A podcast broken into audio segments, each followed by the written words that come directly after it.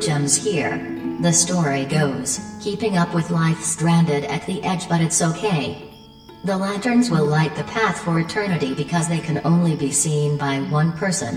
Who put those there? Navy Comfort Deity. Wrap up in it now it's safe.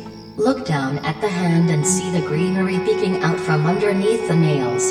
Give it a shake and it goes away that can't be wrong but no inside that's where the spirits are.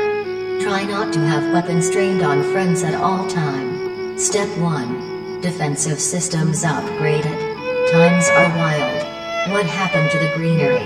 Shit. Wrong biome. Blunder of the decade. Victim not by design. Victim of others. Victim of what? Oh there's the field. Getting real sick of this infinity shit. That's the daytime comfort. Let the airflow efficiency occur. Fan flow on check. Windows are equal architectural circulatory systems, not a base tier metaphor for the dream state, not a low tier metaphor for the soul. Literal circulatory system. Metaphor is over.